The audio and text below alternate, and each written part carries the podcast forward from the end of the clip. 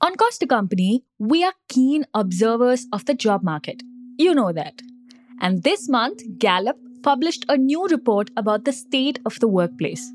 It obviously is a matter of concern to many of us on the team, and I remember I was working from home that day, and I was anticipating this report.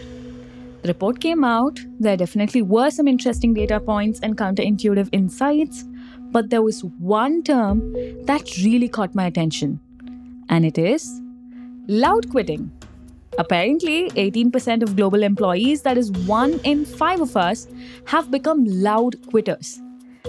It sounds bad. It sounds like it's the opposite of quiet quitting. And it also sounds a lot like just quitting, right? But no. The report describes these employees as people who stay in their jobs and take actions, quote, that directly harm the organization, undercutting its goals and opposing their leaders, end quote. So you're not just disengaged and unhappy at work, but you're acting out your dissatisfaction. This sounds like a new low to me. And it's not that loud quitting has replaced quiet quitting by any means, it's just that loud quitters have also joined the party. Because 59% of the global workforce is still occupied by quiet quitters, according to the Gallup report. And in case you forgot, quiet quitters are employees who are filling a seat and watching the clock. I could go on and on and on about this, but if I had to surmise it for you, the report did not paint a bright and a sunny picture about the state of the workplace. And this got me thinking have you ever heard of the maxim, never let a good crisis go to waste? It is something Winston Churchill apparently really liked to say during World War II when they were trying to form the United Nations. We just had a pandemic, economists are forecasting a recession, and now we have a totally burnt out workforce? This is definitely a crisis, and companies ought to be making some big changes, right? To bring teams together, boost the morale of the workplace, and bridge gaps with employees? Well, I'm happy to report I wasn't disappointed. They sure are. They're using influencers. Come, let's get dressed on a cruise. I'm gonna start with these blue pants. Uh, not those. They're using real life workplace influencers to weld teams together and improve engagement. That's right. In fact, the Cost to Company team hijacked an office for 30 minutes to catch these influencers in action. Then is everyone on board? Or sure. you should. Okay, awesome. Mm-hmm. Should you do it? Yeah. Okay, three, two, one. This is Cost to Company, the Ken's Work and Workplaces podcast. I'm your host, Akshaya. In this episode, we're going to talk about who are workplace influencers, five signs you might be dealing with one, and how companies are leveraging these influencer networks to bring about a big change.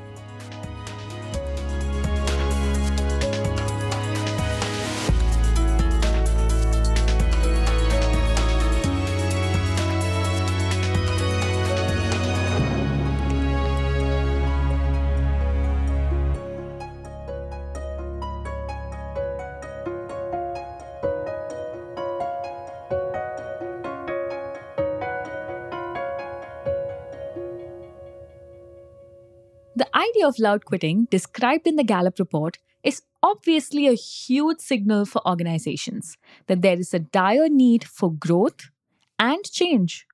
But how did we get here? When the COVID happened, I think we all went virtually simultaneously.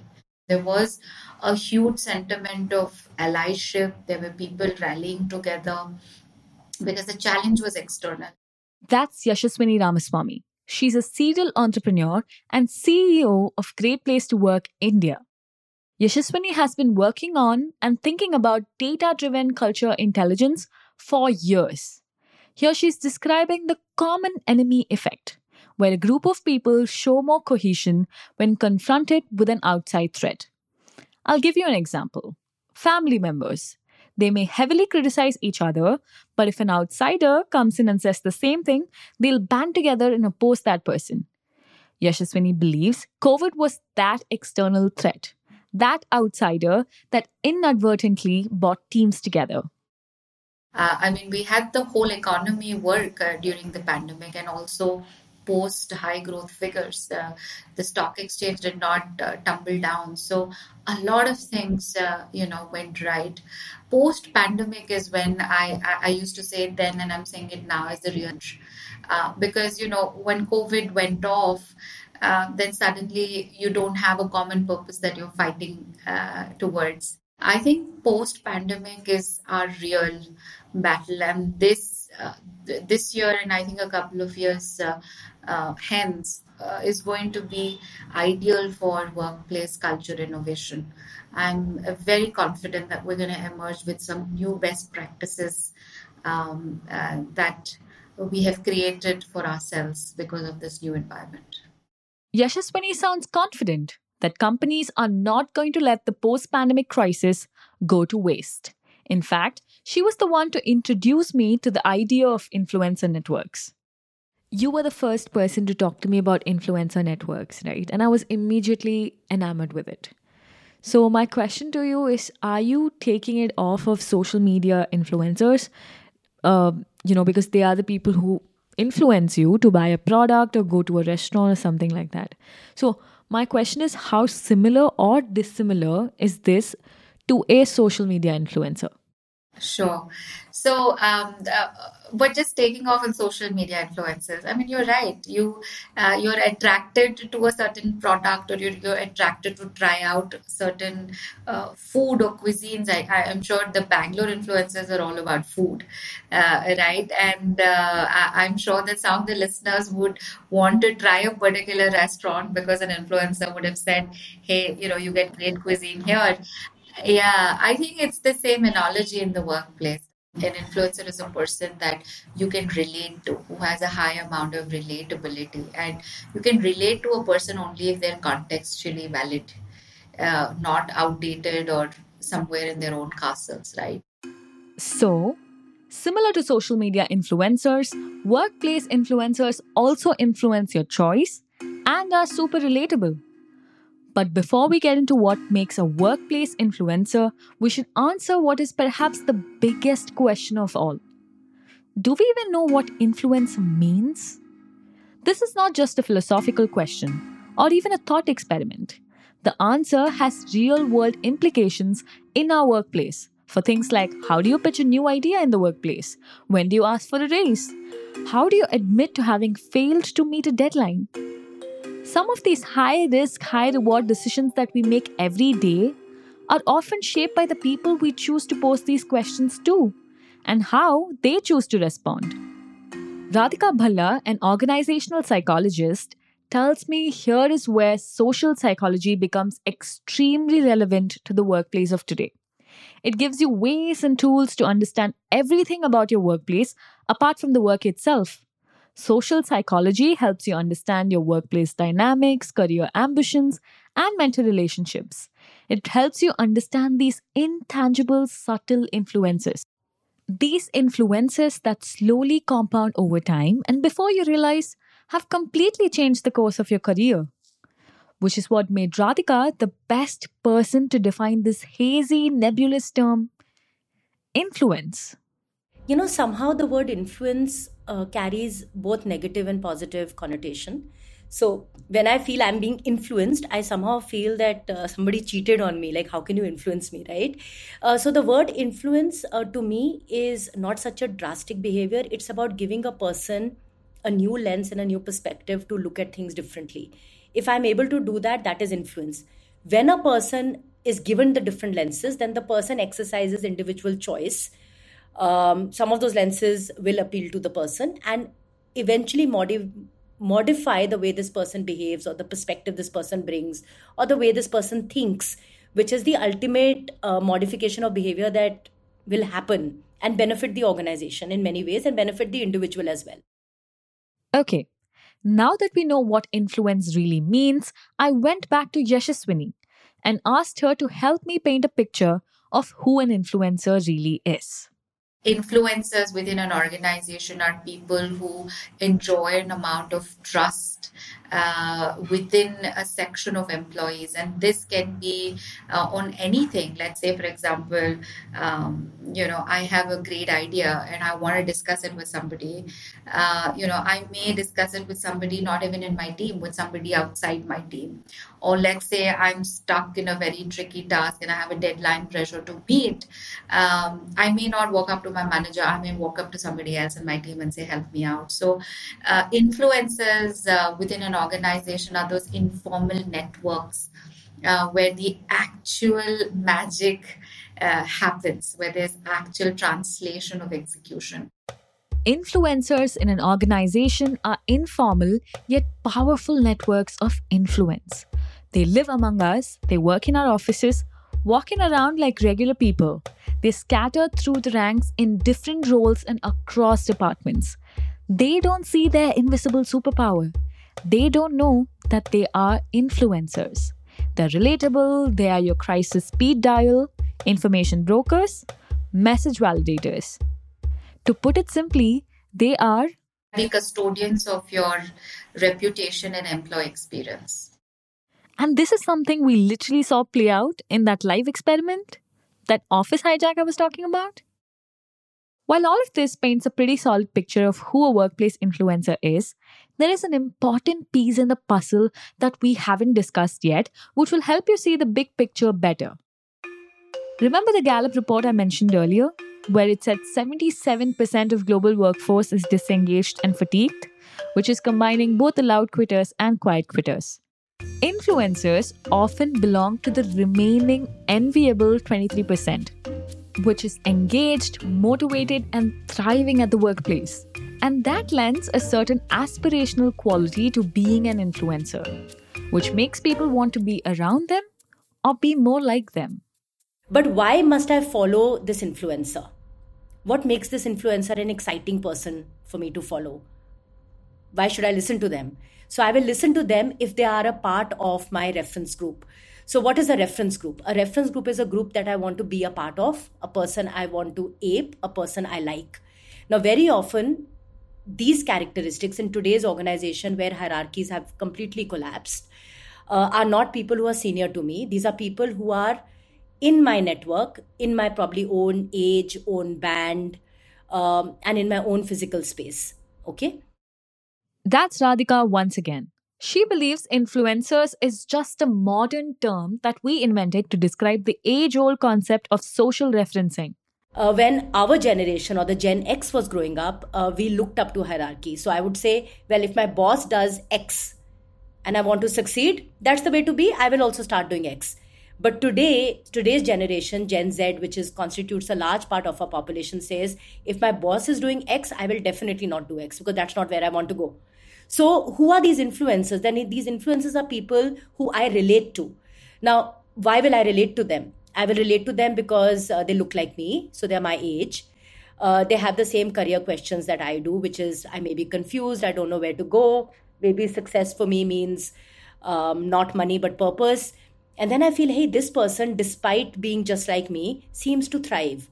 What does this person do?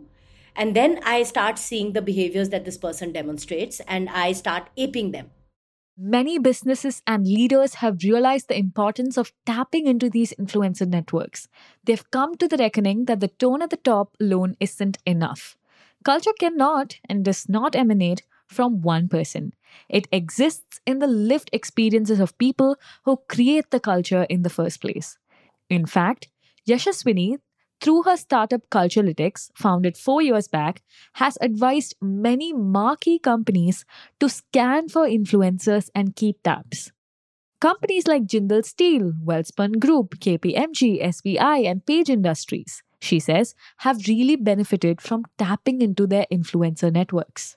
So, in times of these, when I have to drive common goals, when I have to drive productivity, when I have to drive a certain narrative of why is this important for us to achieve, etc. It's it's absolutely necessary for you to identify your your influences. You will not identify them at your own peril.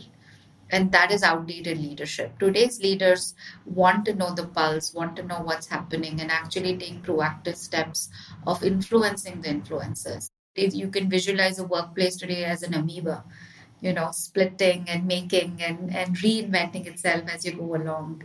Um, and these influences are your common threads that kind of hold these pieces together. So, as a leader, you can choose what to multiply, uh, but they would be those channels of multipliers within your organization and absolutely needed in today's times um, to actually engage. Since so many companies consult with you, how do they usually react uh, to the existence of influencer networks? Because that would have been something that they didn't know about, and now that they know, are they surprised or how do they usually respond? We did it in a bank, actually, a pretty large bank which had 40,000 employees. And uh, there was some deputy manager in some branch uh, who turned out to be this, you know, great influencer across career, across mentorship, across innovation that they were all like, oh my God, we didn't know. And, you know, so it, it really it really, I think, opens up our eyes that uh, hierarchical representation necessarily is not the influenced, influential graph that an organization behaves. And that's the fascinating thing about organization behavior. Uh, we have a hierarchy in place, but the actual reality may be something else.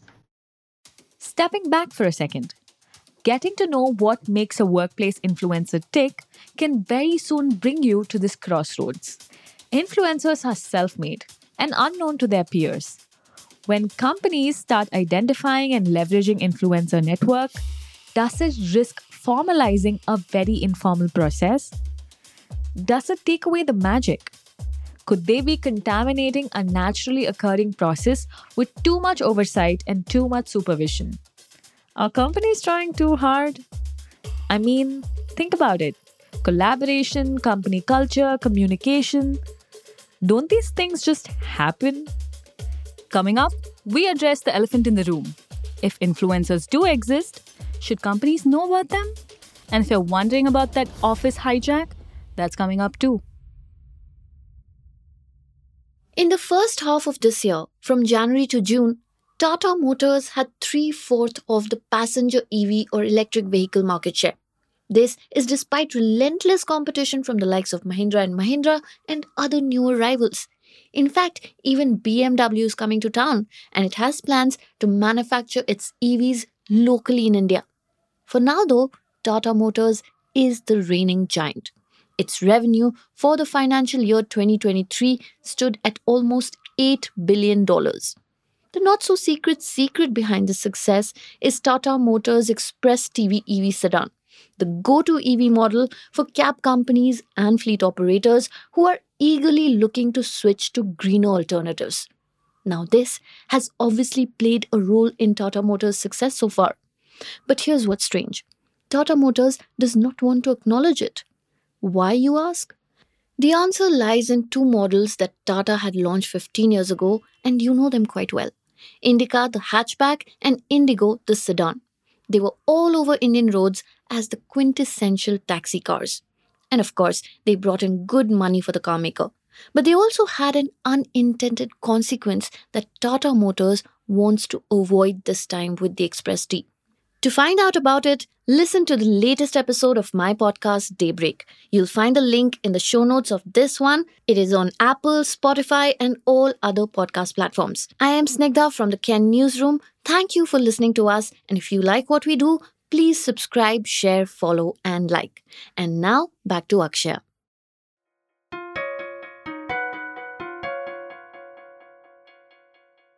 Okay, are companies trying too hard? Is the magic gone now that we know how the trick is done? Hey, I'm no expert. I asked Radhika this. Uh, when you look at how uh, human psychology is wired and you look at research on human behavior, collaboration is not something that our species is naturally wired for. Uh, if you go back to history, we were hunters and gatherers, we were surviving, right? Uh, so we would survive ourselves first and then feed others. And as uh, we have become a very evolved society, every single thing in our society actually uh, rewards and recognizes individual contribution. So now imagine this there is an individual who's come through school. Now tell me, how many times in school have you been rewarded for collaboration? You've always been rewarded for your individual contribution in terms of the marks. Yeah, you top the class, and nobody cares whether you shared your notes with another person or not. The fact is that you top the class, and that reward is just yours. In fact, the way schools are designed, uh, they are inculcating a sense of competition, trying to prepare us for future. Um, then I go to a B school where suddenly, uh, through a very competitive process, I enter a B school or a postgraduate school. Uh, and while I'm put in projects uh, together and those projects do get collective marks, I am still recognized and rewarded for myself. So for the first 24 years of my life, along with my biological wiring, I've only learned how to compete and fend for myself. Now, when I enter an organization, suddenly you're changing the narrative to say, start collaborating. Now, how am I going to start collaborating? I don't even know what collaboration is. I've never done it. Organizations are not wrong in saying, well, we are trying to collaborate, but people aren't coming together because naturally people don't come together. So they are trying to solve this puzzle of how do I get these people to collaborate suddenly. There you go. Collaboration is anything but natural. It doesn't just happen. If anything, we are wired to compete and not come together. So, for organizations looking to solve this puzzle, tapping into influencer network is a step in the right direction and could give them gold mine of useful insights to improve the company culture. With this, I headed to the Kaha Minds office in Indiranagar in Bangalore with my producer Anushka to conduct my live social experiment and see the influencer effect in action. Kaha Minds office space is something straight out of the pages of Architectural Digest. It is bright and sunny, there are a bunch of plants, meaningful posters on the wall, and so many open spaces to just sit around as teams. Everything seems so thoughtful and deliberate and centered around collaborative work. When we enter, people slowly gather around in a relatively soundproofed conference room. After a little round of introductions, it was my turn to step to the front of the room and break the suspense around what we were going to do. I began by explaining the five signs you're dealing with a workplace influencer. The thing that was most interesting to me is that who I would consider a workplace influencer is someone who's in a crisis speed dial, right? Like someone they may not be on your team itself directly, but you know you're in a fix and you want to call them. This is the first person you think about. And as the word inherently means, they're relatable.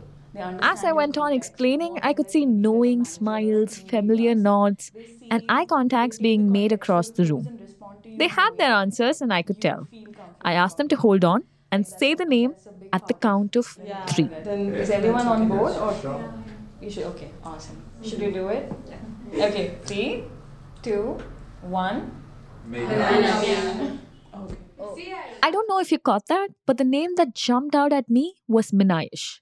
One quarter of the sample size said her name, and she was a close second for the remaining. I obviously asked the people why Minayish is such an influencer, but before you hear their answers, I need to tell you this. Kaha Mind is a mental health startup, and these are therapists. So if you're wondering how these people sound so eloquent and articulate in voice, now you know why. So, the people you chose, right? Like, could one of you tell me why, if that's okay? Like, what was the what made you pick them? Uh, someone who chose Minayish, maybe close your ears or something. that could happen. Why, why Minayish? Uh, when you were describing the characteristics of an influencer, it was her that came to my mind in terms of a person maybe I look up to for information or validation. If I was thinking of perspective and if I get influenced by the person's point of view, I think I would I would be more open to listening to their perspective only because I know they've done it before. Mm, got it. Do you think about these things or is it like do you know that you're such an influencer? um, I don't know that I am an influencer, and it is validating to be honest. Uh, but what I do know is that I have been here the longest in mm-hmm. the room, and I know that that brings with it a certain experience about how things work, how things are structured.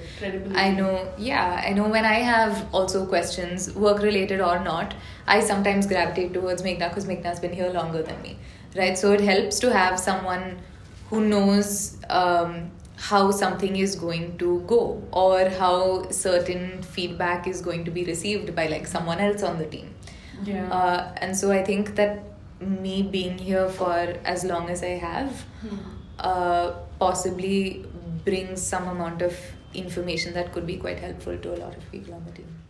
That was a very wholesome exercise, and I think we kind of made Minayush's day.